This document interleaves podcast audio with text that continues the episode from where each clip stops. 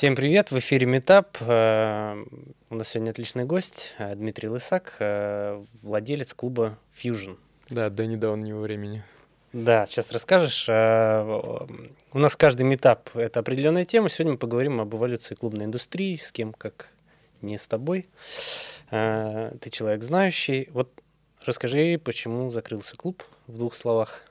Ну, в двух, слов, в двух словах, потому что с наступлением ковида пришлось перестать заниматься тем, ради чего открывался клуб, а именно привозить иностранных артистов и зарабатывать на музыке. И последние почти два года приходилось устраивать всякую молодежную ваханалию, которая экономической как бы подоплеки под собой никакой не несет.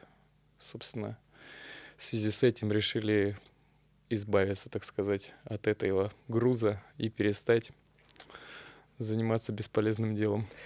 А молодежь это бесполезное дело сейчас?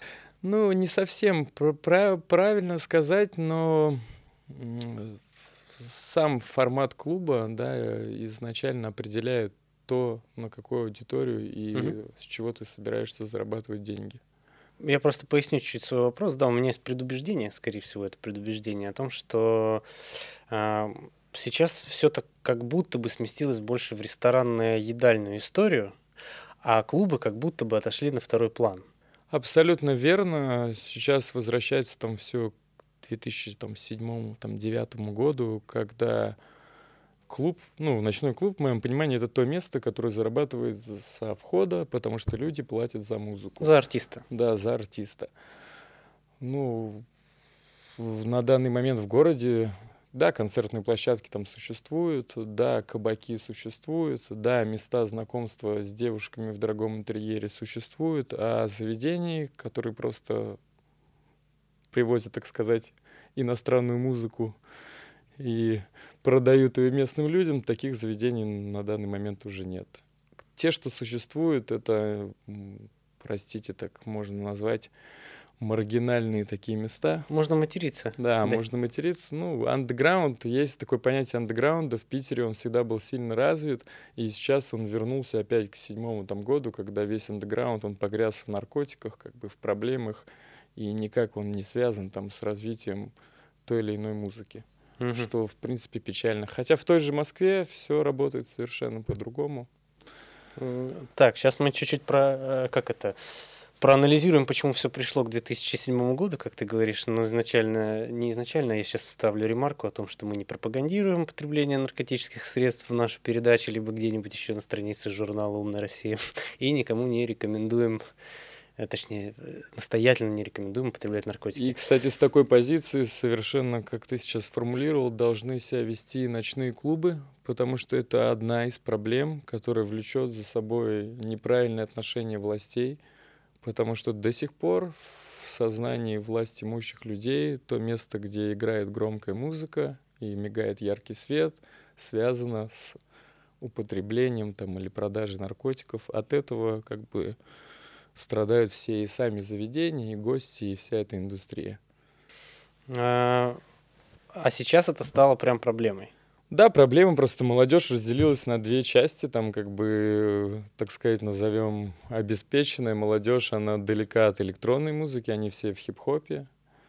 Почему как бы хип-хоп волна это немного отдельно можно про это говорить, а электронная музыка, ну, в питерском понимании, ну, я не знаю, я не могу назвать ни одного места, куда бы там порекомендовал какому-то 18-летнему человеку сходить, там, приобщиться к электронной музыке. К культуре к электронной. Да.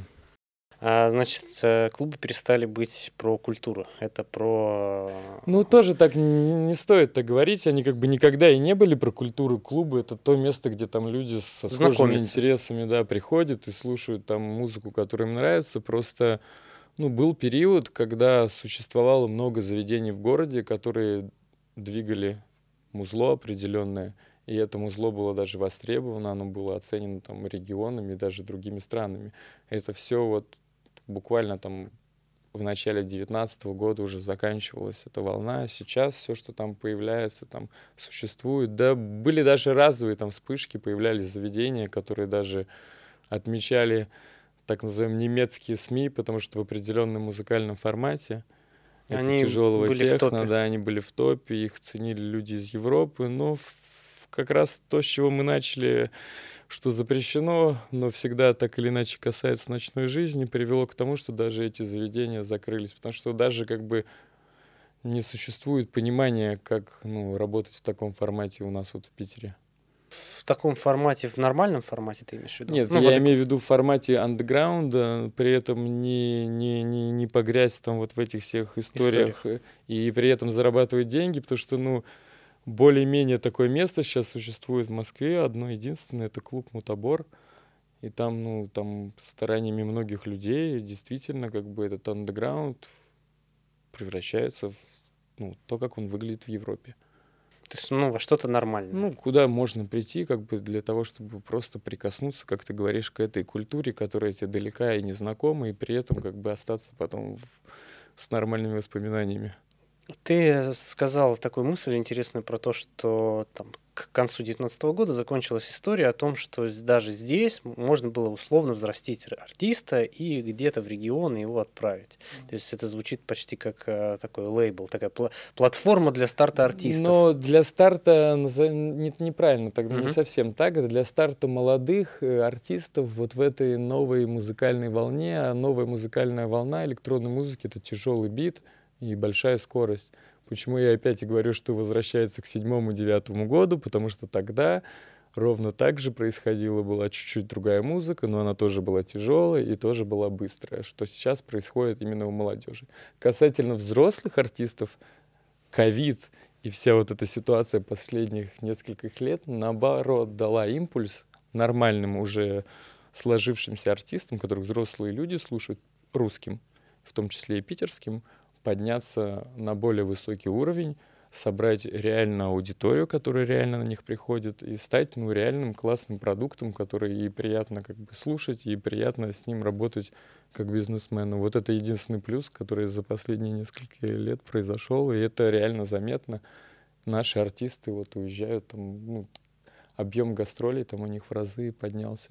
А ты можешь каких-то назвать артистов, которые, ну, скажем так... Из моих уст любой названный артист может быть воспринят неправильно другими артистами, поэтому я никого называть, никого называть не буду, но их, они существуют, и действительно это происходит, это приятно.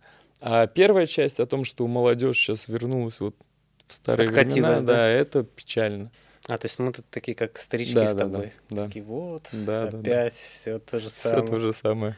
А, расскажи про вот эту идеальную схему клуба, то, на чем зарабатывает клуб. Как это ну, выглядит? Есть, можно, там несколько категорий mm-hmm. клубов существует. Есть клуб назовем их так, для, для знакомства с дамами в дорогом интерьере. Угу. Этот формат работы достаточно вложить определенную сумму денег в площадку, определенную команду набрать, и как бы это начнет работать. Такие заведения в Питере существуют, чувствуют себя нормально.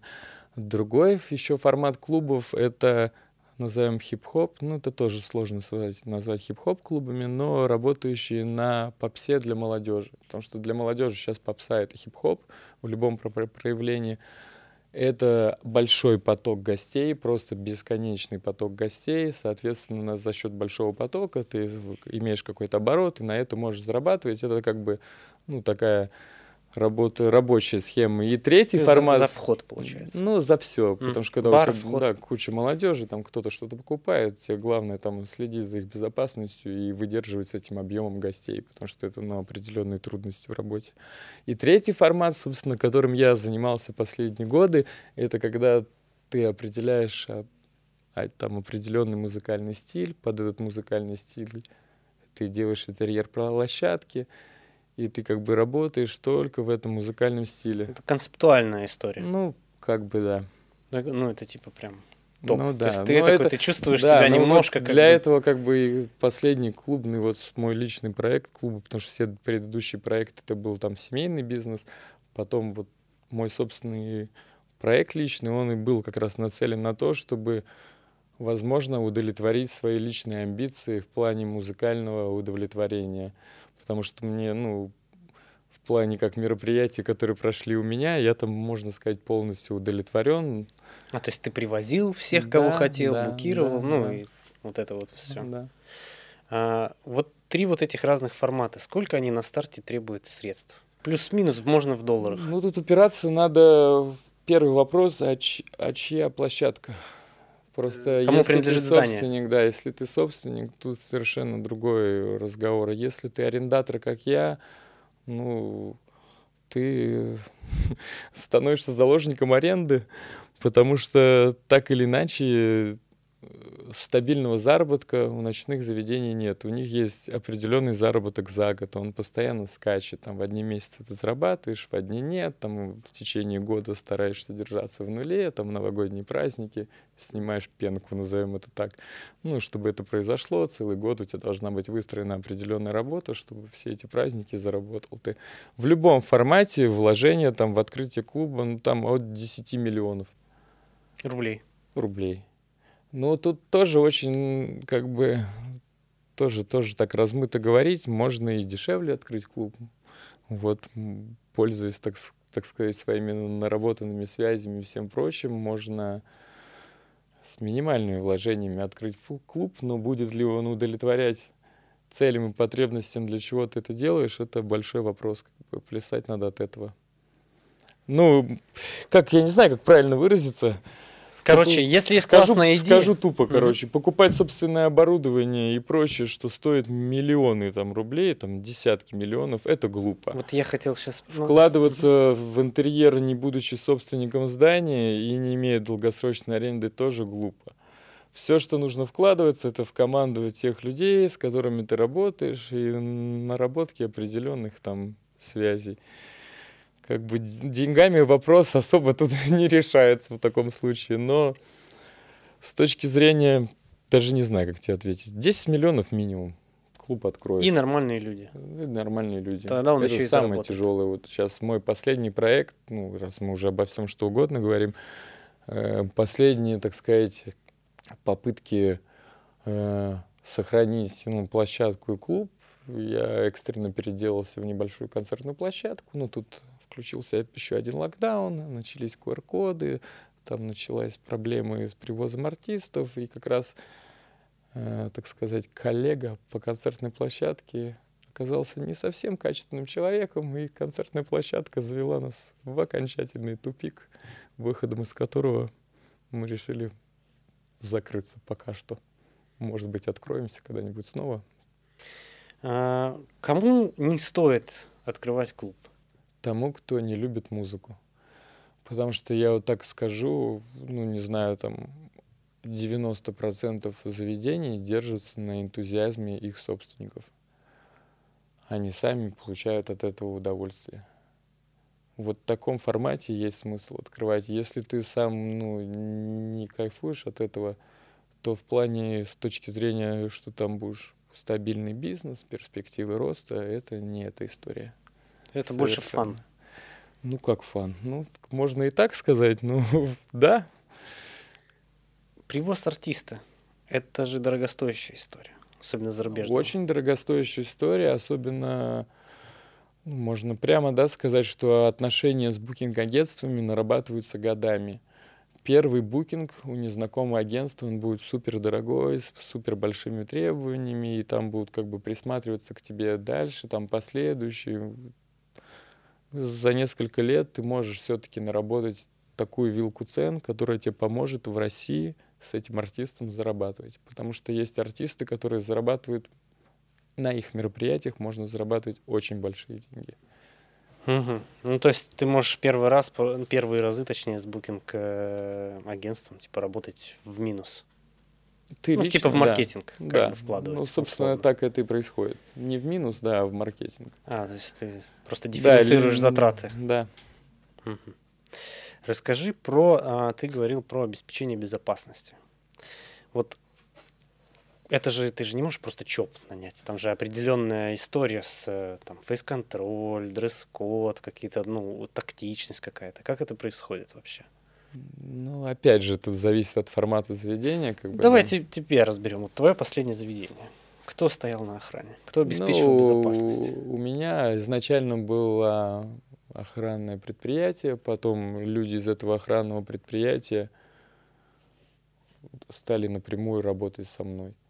Для постоянной работы это там четыре человека, они там за несколько лет никогда не менялись, и даже с ними возникали определенные проблемы, потому что охрана в ночной индустрии это... Особая... Ос... Ну, так они... Нет, тут как бы тоже зависит все от тебя, но если как бы что-то лишнее им позволять, они этим всегда воспользуются. Это всегда так было, всегда так будет, и никак это не изменится. Что-то лишнее, что ты имеешь в виду? Ну, что-то лишнее — это дополнительно зарабатывать деньги без ведома, например. На входе? На входе, на выходе, на решении каких-то проблем. Есть заведения, где охрана развязана настолько, у них развязаны руки не охрана, а развязаны у них руки настолько, что они могут и сами создавать дополнительные проблемы гостям. Такое встречается в городе много где. И тут уже вопрос как ну, бы... Короче, как повезет, получается. Не как повезет, как ты будешь себя ставить перед охраной. Нет, есть лицензированные огромные компании, которые мы сами пользуемся в их услугах на, на больших мероприятиях, где, да, высокая ставка за час, но где сотрудники работают точно по регламенту, они не позволяют себе даже лишнего слова, они будут обращаться, вести себя ровно так, как ты скажешь. Но когда ты маленькое заведение или среднее, и у тебя на постоянном обороте это будет отражаться, такие дорогостоящие охранники, тебе приходится выращивать своих собственных, получать там им лицензии, хотя много где и без лицензии работают. Тут уже все зависит от того, что за место. В этом бизнесе все диктует то, где ты находишься и для кого ты работаешь. Про оборудование хотел спросить, про артистов зарубежных. Насколько их, вот ты говоришь, не нужно вкладывать в оборудование? Ну, ну, типа прям вот, ну, если у тебя там ну, если... Если есть, короче, если есть вот эти все если, то, ну, да. типа подумай. Ну, потому что существует рынок, прокат, прокатный рынок, и он достаточно благодаря концертам, потому что у нас концертные программы в Петербурге и в Москве на очень высоком уровне находится. Рынок прокатной индустрии, он очень широкий, и, в принципе, ну, бывали у нас такие мелочные потребности, когда там у артиста определенный музыкальный инструмент там, или синтезатор именно этой марки, его там ни у кого нет, там приходится его покупать или там просить какой-то прокат купить специально его, чтобы они дальше там такое возникало там несколько раз за все время. Ну так, в принципе, любой вопрос закрывается, тем более наше соседнее белорусское государство охотно очень предоставляет. Охотно да? предоставляет свои очень большие ресурсы по оборудованию, когда тебе требуется там ну, огромные концертные площадки закрыть там по звуку или по свету, почему угодно.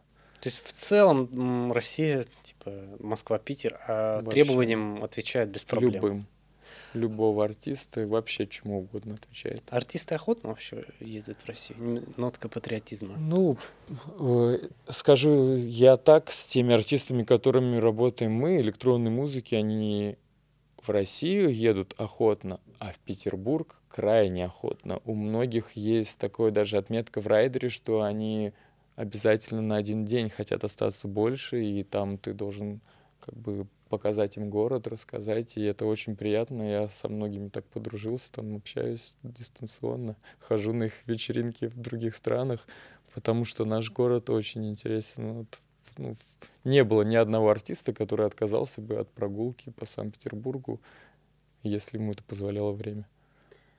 Это опасный бизнес сейчас? Для в каком плане опасный?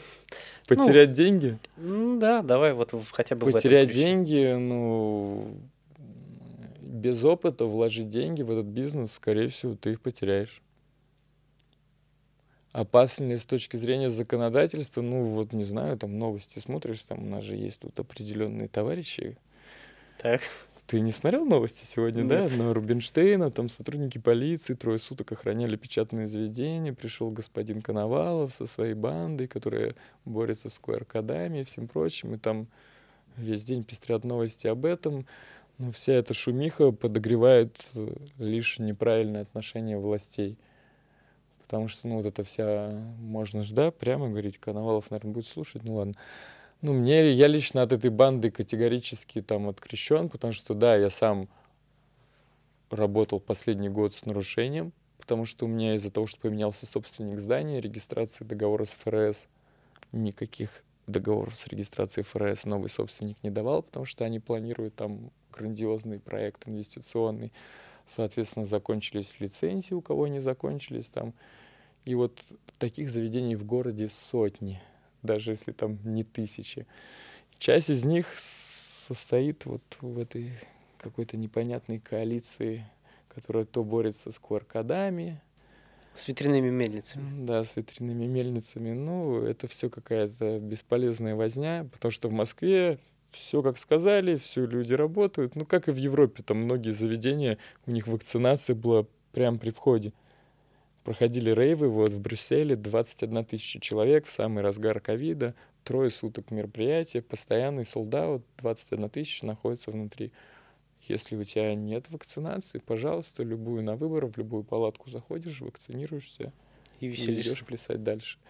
В принципе, как, ну... Типа зачем ну, выступать да. против, когда проще ну, уже бизнес, Да, да, бизнес, это уже там личное дело там гостей, где они там взяли этот QR-код, как они там вакцинировались, ну ты как человек бизнеса не должен как бы с этим бороться. Ну, как-то странно все это uh-huh. выглядит. Я, если честно, немного не понимаю вот это все происходящего.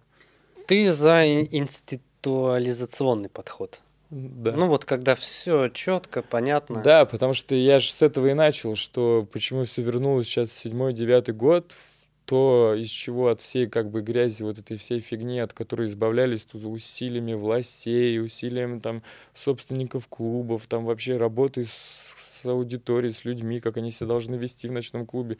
Это все сейчас сходит на нет, потому что ну, взрослые люди, они остались отдельно, а молодежь Отдельно. Отдельно, как бы. И там происходит сейчас, ну, все непонятное все.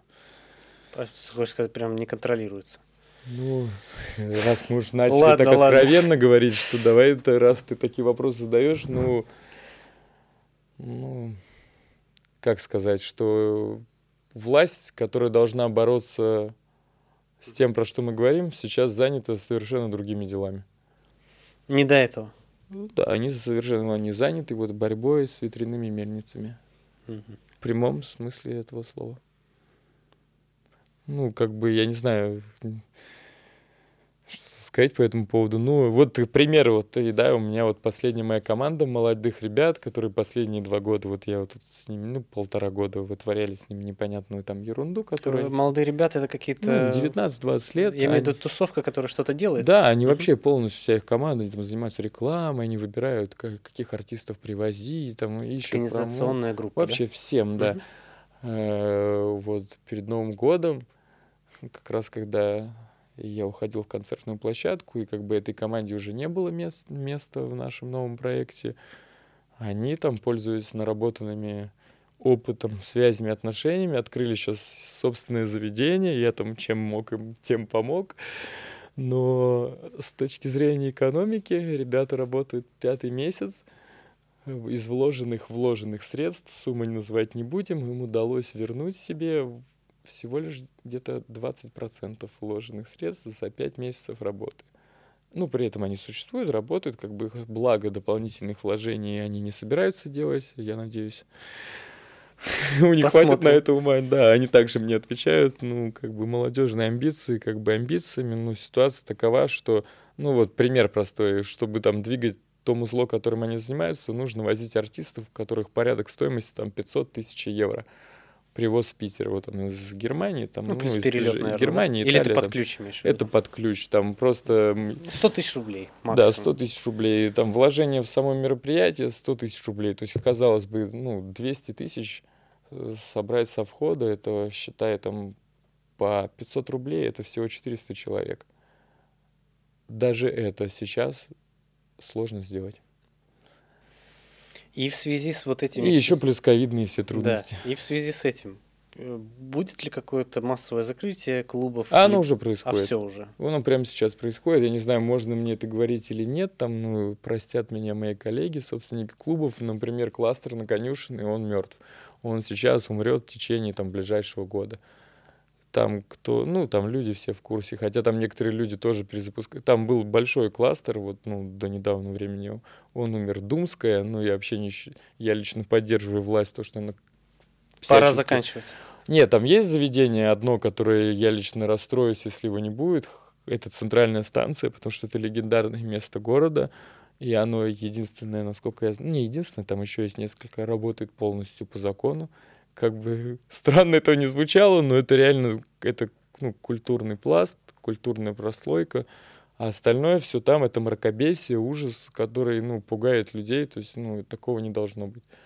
Существует там ряд заведений на Садовой, но там формат как раз для знакомства с девушками, как я называю, потому что там, ну, там больше барная какая-то такая движуха. Ну, у них тоже выступают mm. диджеи, у них бывает даже приезжают выступать нормальные, хорошие диджеи, но основная цель — это знакомство с девушками. Нет, я не говорю, что там какие-то mm-hmm. они особенные девушки, но просто сам формат заведения, дорогой интерьер, дорогой бар, дорогая кухня, дорогие мужики и красивые девушки. Дорогие мужики. Да. Э, слушай, а как ты относишься к этой истории, что, например, МТС вроде как МТС, может быть, меня закидает, э, открывает э, какие-то свои заведения, то есть свои концертные площадки. МТС Music? Ну вот, да, вот эта вот история. Ну это еще и Сбербанк собирается делать. Ну вот, они все туда идут. А, как ты думаешь, это хорошо, это плохо? Ну с точки зрения музыки, я считаю, что это хорошо, это рано или поздно, да, оно уже начинает сейчас приводить там к развитию российской сцены, там монетизация стоимости артистов, но пока что это все больше касается там попсы там и хип-хоп, назовем так, но это и дойдет до электронной. А с точки зрения заведений, да я не знаю даже, что сказать, я не знаю, ну, типа бы... монополизация, нет? Ну, монополизация. Такого не может быть. Э, существуют там сетевые заведения, которые по всему миру, там э, клубы как бы вроде бы один и тот же, но в каждом городе это собственник разный, и, соответственно, а, ну, клуб, клуб выглядит по-разному.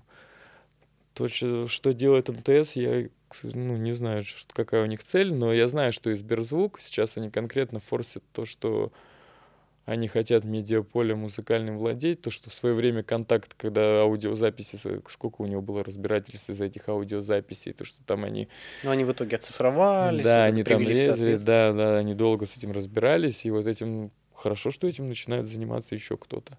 Я напомню, пользуясь случаем, что подкаст Метап можно послушать на Сберзвуке. Вот, Сберзвук, Сберзвука. Я... Сберзвук молодцы. Я так чувствую, у них молодая команда, потому что я знаю уже о опыте некоторых промоутеров, которые контактировали со Сберзвуком, и те какую-то поддержку им уже оказывали.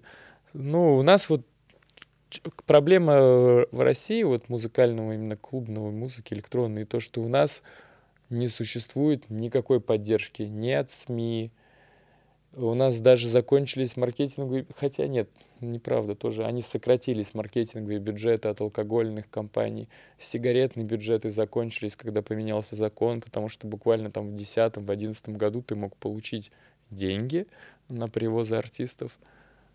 Ну, от какого-нибудь от какого-нибудь табачного JP, бренда, да. Табака. Он на этом мероприятии полностью брендировал все пространство под свой бренд и снимал себе готовый медиаматериал, который он потом где-то как-то мог использовать. Это все сейчас ну, не работает. Немного алкогольщики остались, но и опять же эти маркетинговые бюджеты там распределяются среди опытных игроков рынка. Так мы завтра с тобой откроем заведение, нам ни одна алкогольная компания ни копейки не даст. Даже так? Даже так. Досадно. Может, на подкаст кто-нибудь даст. На подкаст, может быть, дадут, да. Сберзвук. А, ты дальше что планируешь делать?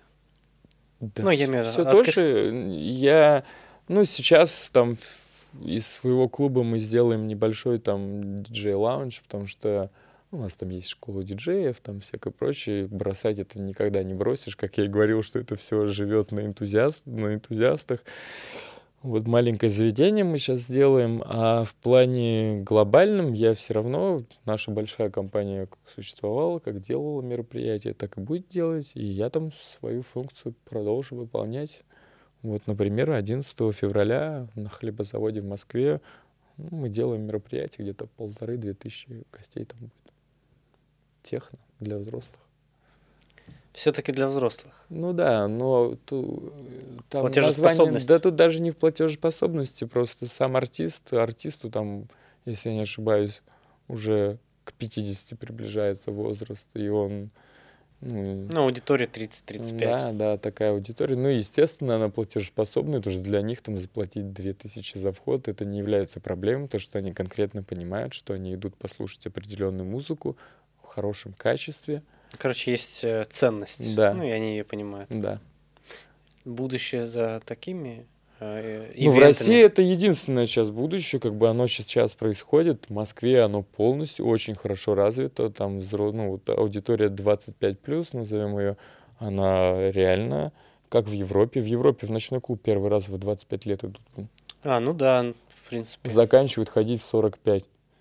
А у нас наоборот, у нас в 25 как бы уже не ходят. Уже устали. Да. Ну а как, ну а что ты можешь делать в ночном клубе до 25 лет, кроме как портить, так сказать, себя. Св- самого себя, да, потому что ты еще человек не сформирован, ты не понимаешь, что для чего, что а происходит. А ты бы выступал за то, чтобы у нас сделали такое же объявление? Я 21 плюс вообще с удовольствием бы, вот, если, я считаю, что до 21 года ни алкоголь, ни посещение ночных заведений, это все, ну, неправильно повлияет на формирование личности.